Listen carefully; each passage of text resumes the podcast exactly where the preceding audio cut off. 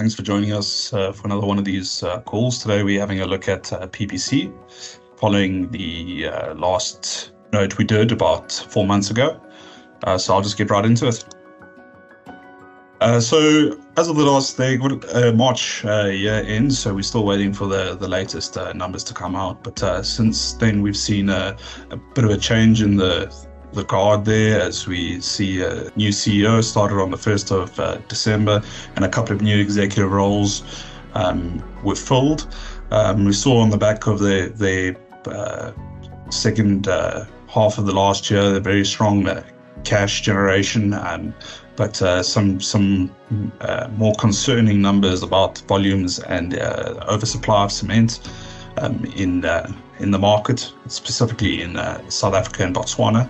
And then we've also saw a um, them selling off the uh, Rwandan business for about 43 uh, million US dollars.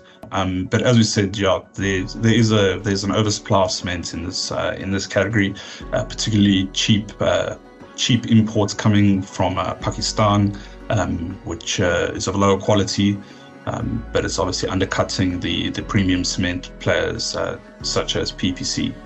Uh, and then we just saw a an increase in uh, the Zimbabwean uh, business uh, coming along quite strongly in nice recovery since they've uh, started reporting their cash in US dollars. So just to get out the hyperinflation story.